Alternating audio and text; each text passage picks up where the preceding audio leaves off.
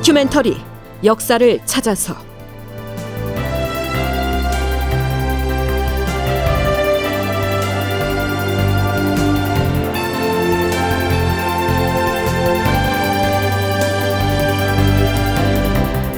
제 1187편 인목대비의 고집 책봉 주문을 고쳐 써라.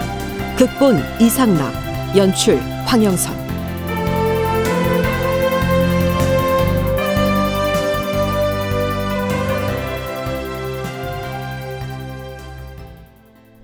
여러분 안녕하십니까? 역사를 찾아서의 김석환입니다. 서기 1623년에 해당하는 인조 원년 4월 말경 조선 조정에선 인조를 새로운 왕으로 책봉해 달라고 명나라 황제에게 요청하기 위해서 사신을 보내게 됩니다. 그런데요. 그 사신이 가지고 갈 주문의 내용을 두고 논란이 벌어집니다. 조정의 신료들이 작성한 주문을 미리 읽어본 인목 대비가 그 내용의 일부를 바꾸거나 보충해야 한다고 주장하고 나선 것이죠. 특히 광해군의 잘못을 기술한 대목이 인목 대비의 성에 차지 않았던 모양입니다. 주상 전하, 승정원에서 아래옵니다. 대비 마마께서 저희 승정원에 하교하시기를 이번에 북경에 가지고 갈 책봉 주문의 내용 중에서 몇 군데 조목을 바꾸거나 첨가하라고 하교하셨사옵니다. 과인도 이미 들어서 알고 있노라. 헌데 대비께서 어느 대목을 지목하셨고 또한 어떤 내용을 보태려고 하셨는지를 먼저 말해보라. 예, 주상 전하. 인목 대비가 승정원의 지시에서 고치도록 한 내용은 이렇습니다. 첫째, 선왕인 선조대왕이 승하하시고 나서 세자인 광해가 왕위를 이어받을 때 광해가 그토록 불초한 자인 줄을 모르고 내가 대비의 이름으로 그의 왕위 계승을 허락하고 또한 중국에도 주청을 했으니 실로 중국의 황제를 기망한 죄가 나에게 있음을 인정한다는 내용을 주문에 포함할 것. 둘째, 주문 초안에는 내가 경운궁에 유폐당하여 욕을 보았다는 내용을 너무 간략하게 기술하고 있는데 그 기간이 무려 11년이었다. 내가 유폐되어서 당한 고초와 그 기간을 상세히 기입할 것. 셋째, 패군인 광해의 외척이 간사한 무리와 함께 악행을 일삼았으며 특히 나의 부친을 대역죄로 무고하여 온 가족이 도륙을 당했다는 사실을 주문에 적시할 것. 넷째, 유구국의 세자가 우리나라에 표류해 왔는데 광해가 변방의 신하로 하여금 몰래 죽이게 했다는 것도 기입할 것. 다섯째, 독부인 광해는 그 죄악이 헤아릴 수 없을 만큼 가득하니 그에게 빨리 형벌을 가함으로써 백성들에게 사죄를 해야 한다는 점을 분명히 할 것.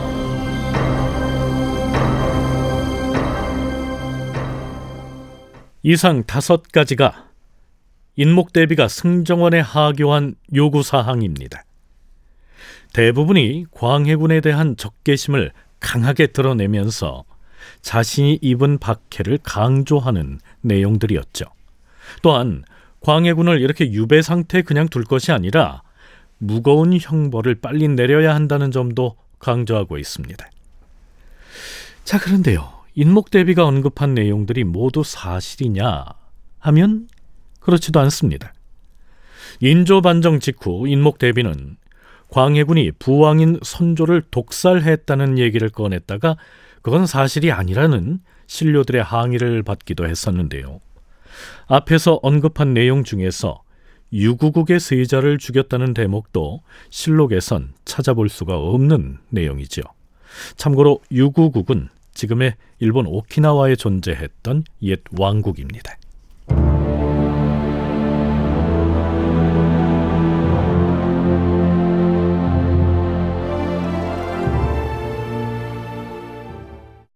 자, 그럼 인목 대비의 이러한 요구를 신료들은 어떻게 받아들이고 있었는지 살펴보죠. 영의정 이원익이 먼저 입을 엽니다. 주상 전하, 대비께서 하교하신 것 가운데 정도의 지나친 말씀이 많이 있기 때문에 직접 여쭈어서 재가를 얻은 다음에라야 주문을 고칠 것인지의 여부를 정할 수 있을 것이옵니다. 명나라 황제에게 주문하는 문서에는 사실만을 기록해야 합니다. 처음에는 어진 줄 알고 종묘 사직을 받들게 했는데 이제 와서 보니 무도하고 배륜한 행동을 저지르기 때문에 어쩔 수 없이 폐위시켰다. 이런 내용이야 뭐 포함시킨다고 해도 큰 문제는 없을 것이옵니다. 그리고 외척이 화를 빚어냈다는 등의 대목은 초안에서 적절하게 표현을 했기 때문에 이것은 거론할 필요가 없을 것으로 사례되옵니다. 나머지 사항에 대해서는 예판이 말씀을 해보세요. 예, 전하. 대비께서 경운궁에 유폐돼 있었던 기간을 상세히 적시하라고 하셨는데 그 기간을 확인해서 적절히 문장을 만들면 안 될 것은 없사옵니다. 그러나 광해군에게 빨리 형벌을 가해야 한다는 등의 말을 만약 주문 가운데 삽입시킬 경우 명나라에서 책봉했던 국왕을 원수로 대하는 것 같은 인상을 주기 때문에 명나라 조정에서 그 대목을 읽고서 매우 놀라워할 것이옵니다. 이전 왕의 통치 기간에 있었던 일들은 미덕이든 실덕이든 간에 결과적으로는 모두 전하께 돌아오게 되는 법인데 어찌 표현을 삼가지 않을 수가 있겠사옵니까? 전하, 신도 한 말씀 올리겠사옵니다. 신을 포함해서 여기 있는 사람 모두는 폐위된 광해군과 그동안 임금과 신하의 관계를 맺어왔사옵니다. 하운데 어찌 차마 대비마마의 하교를 그대로 다 따를 수가 있겠사옵니까? 네, 영의정 이원익이 먼저 입을 뗐고 이어서 의견을 말한 두 사람은 예조 판서 이정구와 대제학 신흠입니다. 인조의 처지가 난감하게 됐지요. 정변이 일어난 직후에 그걸 반정으로 인정해 준 사람도 그리고 그를 새 임금으로 보위에 오르도록 역할을 해준 사람도 인목대비였으니까요. 사실은 대비께서 승정원에 이러한 분부를 내리신 뒤에 과인도 이미 대비께 요구한 대로 모두 고쳐 쓰기는 불가하다는 점을 말씀드렸는데 그런데도 대비께서 따르지 않으셨소. 오늘 경들과 논의한 내용을 과인이 대비께 다시 진달을 할 터이니 경들도 대비전으로 나아가서 계달을 하도록 하시오. 예, 전하. 신들이 대비께 나아가 아래게 싸웁니다.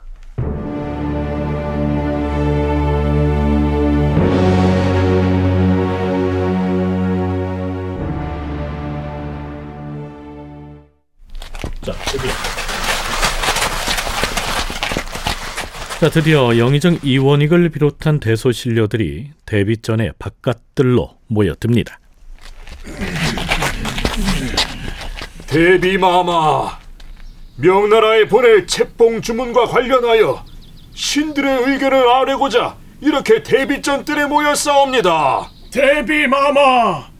제후국에서 명나라 조정의 책봉을 청하기 위해 주문을 보낼 때는 본시 그 글과 문장에 체제가 있는 법이옵니다. 일찍이 조정조에서도 황제에게 조선의 왕으로 봉해주기를 추청했다가 얼마 지나지 않아 곧바로 그 국왕을 폐위시키기를 청한 사례도 있었사옵니다. 대비 마마께서 명나라 조정에 광해군을 책봉해 주도록 추청했기 때문에 그 죄를 받겠다고 하시었사온데 이는 부당한 일이옵니다. 그러하옵니다. 폐군 광해는 반도덕적이고 폐륜화적인 행위로서 스스로 천명을 끊었사옵니다. 그가 그토록까지 극단적인 행동을 할 것인지를 대비께서 처음에 어찌하실 수 있었겠사옵니까? 왕위에 봉해주기를 청한 것이나 그 왕을 다시 폐위시키기를 청한 것이나 모두 종묘사직을 위하고 백성을 위하는 마음에서 우러난 것이니 대제할 일이 무엇 있겠사옵니까? 네, 이건 설명이 필요한 대목인 것 같은데요. 인목대비는 광해군이 그토록 나쁜 인물인지를 간파하지 못했기 때문에 선조가 죽고 난 직후에 그를 왕위 계승권자로 인정을 해서 명나라 조정에 책봉을 주청했으니 황제에게 큰 죄를 지은 것이다. 따라서 그 죄에 대한 문책을 달게 받겠다. 이런 표현을 넣자는 주장인데요. 신하들은 그런 내용을 넣을 필요가 없다고 얘기하는 겁니다. 신료들의 주청 이어집니다. 대비 마마께서 경운궁에 유폐된 기간이 몇 년인지 그 횟수를 계산해서 삽입하는 것이야 그다지 어려운 일은 아니옵니다. 하오나 광해군에게 서둘러 형벌을 가해야 한다는 조목을 첨가하라는 대비마마의 분부를 접하고서는 신들은 놀라움을 금치 못하였사옵니다. 예로부터 폐위된 임금에게 아무리 무거운 죄가 있다 하더라도 그 목숨은 보전해 주었사옵니다. 간혹 끝내 목숨을 보전해 주지 못한 경우도 있었사온데 두고 두고 그 일로 사람들의 비판을 받아왔사옵니다. 만일 광해군을 서둘러 처벌한다면 어찌 후대의 비판이 대비마마에게만 미치겠사옵니까? 하오니 그것은 아니 될 처사이옵니다. 그렇사옵니다. 만일 폐군인 광해를 처형이라도 하였다가 그 사실이 명나라 조정에 전파되고 천하에 알려진다면 보고 듣는 사람들마다 모두 경악을 금치 못할 것이 분명하옵니다. 그렇게 되면 국왕 책봉을 청하는 국가적인 대사가 그 일로 말미암아 잘못되지 않을까 우려를 금치 못하겠사옵니다. 따라서 대비 마마께서도 그 조목만은 결코 첨가하기를 요구해서는 아니 되옵니다. 또 한 가지 유구국의 문제를 거론하셨사온데 그런 일이 실제 있었는지 그리고 그자가 유구국의 세자였는지의 여부를 우리로서는 알 수가 없는 사안이옵니다. 설령 그런 일이 있었다 손 치더라도 이번에 책봉 주청을 하는 일과는 아무런 상관이 없으니 그런 내용은 거론하지 않아야 될 듯하옵니다. 자, 영의정을 포함한 신료들이 의외로 강하게 이의를 제기하자 인목 대비도 한풀 꺾인 듯 이렇게 말합니다. 내 뜻이 그러해서 승정원을 통해 그리 말했던 것인데 경들의 생각이 그러하다면 알아서 잘 처리하시오. 연세대 국학연구원 김용흠 연구교수의 얘기 들어보시죠. 인목 대비는 아무래도 광해군에 대해서 개인적인 감정이 강해서 광해군은 이제 죽여야 한다고까지 생각을 했습니다만 그러나 인조대 이 정치를 해야 되는 음, 대신들 입장에서는 인목 대비의 사적인 그런 감정대로 광해군에 대한 처벌을 할 수는 없었을 것입니다. 따라서 대신들이 인목 대비에 대해서 반발하는 건 당연하다. 이렇게 봐야 될 것 같습니다. 그리고 인목 대비가 정치에 관여하려고 하는 것에 대해서도 당연히 반발을 하는 거죠. 그리고 이제 인조는 인목 대비에 대해서는 깍듯이 예의를 할머니로서 예의를 갖추긴 했습니다만은 정치에 관여하는 것은 신하들과 마찬가지로 강력하게 저지했다고 봐야 될 것 같습니다. 인목 대비가 책봉 주문이라고 하는 외교 문서의 수정을 요구하면서까지 광해군에 대한 사적인 복수심을 이렇게 거침없이 드러낸 것은 자신이 반정을 승인함으로써 인조 정권의 산파 역할을 했다는 그 사실을 좀 과시하려는 의도도 깔려 있지 않았을까요? 하지만 이날 대소신료들의 반발에 부딪히면서 인목 대비는 대비로서 정치에 직접 개입하는 데에는 한계가 있다는 사실도 깨달았겠죠.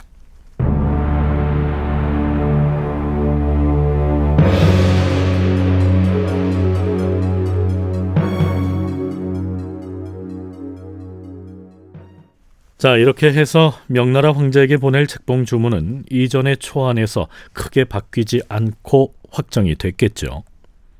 책봉 주문의 요지는 나중에 다시 짚어보기로 하겠는데요. 그 다음에 현안으로 떠오른 과제는 과연 누구를 북경에 보낼 것이냐 하는 문제였습니다. 인조 원년 4월 27일의 실록 기사를 보면 이런 내용이 올라와 있습니다. 한평군 이경전을 책봉 주문사로 임명하노라. 동지중 추부사 윤헌 그리고 서장관 이민성도 함께 북경에 보낼 것이니 사절단은 그 임무의 막중함을 명심하고 사행의 목적을 기필코 달성하고 돌아오기 바라노라. 이경전이라고 하는 사람이 명나라 황제에게 국왕 책봉을 청하는 사신, 즉 책봉 주문사로 북경에 가게 됐다는 얘기입니다. 그런데요, 인조실록의 편찬에 참여한 사관은 이때 북경의 사신으로 가게 된 이 이경전이라고 하는 사람을 매우 부정적인 인물로 논평하고 있습니다. 이경전은 이산해의 아들로서 사람됨이 매우 사특하였다. 일찍이 선조 말년에 그들 부자는 궁궐 내부인들과 서로 은밀히 내통하면서 선비들을 함정에 빠뜨려 피해를 입혔다. 광해군 시대에 이르러서는 이첨과 결탁하여 폐모론을 암암리에 주장하였는데 이경전이 폐모론에 대하여 조정에 제출한 의견은 지극히 흉악하고도 참혹하였다. 따라서 반정을 일으킨 뒤에는 마땅히 중한 벌을 받아 처형되었어야 마땅한데 집권자들이 그의 목숨을 구해주려고 하였다. 마침내 명나라의 사신으로 보냄으로써 죄를 벗어날 터전을 마련해 주었다. 아, 임금께서 반정을 일으킨 것은 실로 무너진 윤리를 바로 세우려 함이었는데 책봉을 주청하는 임무를 어떻게 이런 자에게 맡길 수가 있겠는가? 당시의 여론이 모두 해괴하게 여겼다. 그런데요. 연세대 국학연구원 김용흠 연구교수는 이때 책봉 주청사로 이경전을 선택해서 보낸 것은 매우 탁월한 선택이었다. 이렇게 평가합니다. 만일 명나라 조정에서 조선왕 이호는 우리 황제가 책봉했던 조선의 국왕이다. 그런데 어찌하여 너희들 마음대로 끌어내리고 왕위를 찬탈하였는가? 이렇게 따지고 들었을 때 이경전이라면 명나라의 관리들을 설득할 능력이 있었다. 이런 얘기죠. 우리가 쉽게 인정해서는 안 된다라는 언관들의 상소와 토론이 있었어요. 명나라 내부에서. 그래가지고 어, 굉장히 그 사신들이 어려움에 부닥쳤죠. 근데 이 이경전이라는 인물이 그 이제 이산의 아들인데 북인이에요. 예, 물론 이제 또 폐모 정책에 적극적으로 가담한 그 대북은 아니었지만은 그 북인이었기 때문에 인조 반정 뒤에 자기가 정치적 입지를 살리기 위해서는 이 주청 사업을 반드시 관철해야 된다라는 결심을 하고 간 그 관건이에요. 누가 봐도 그래요. 그리고 능력이 있어요. 판세를 보는 것이 예, 상당한 수준에 오른 정치인이라고 봐야 됩니다. 하지만 당시 이경전만큼 외교적인 능력을 갖춘 사람이 인조 정권에는 없었을까요? 무엇보다도 북인 세력의 거물이었던 이산해의 아들인데다가 부정과 비리에 연루됐고 또 폐모론에도 가담했던 그가 대체 어떻게 해서 책봉주청사로 발탁됐을까요? 그 문제는 다음 시간에 짚어보도록 하겠습니다. 다큐멘터리 역사를 찾아서 이 시간 순서 마칩니다.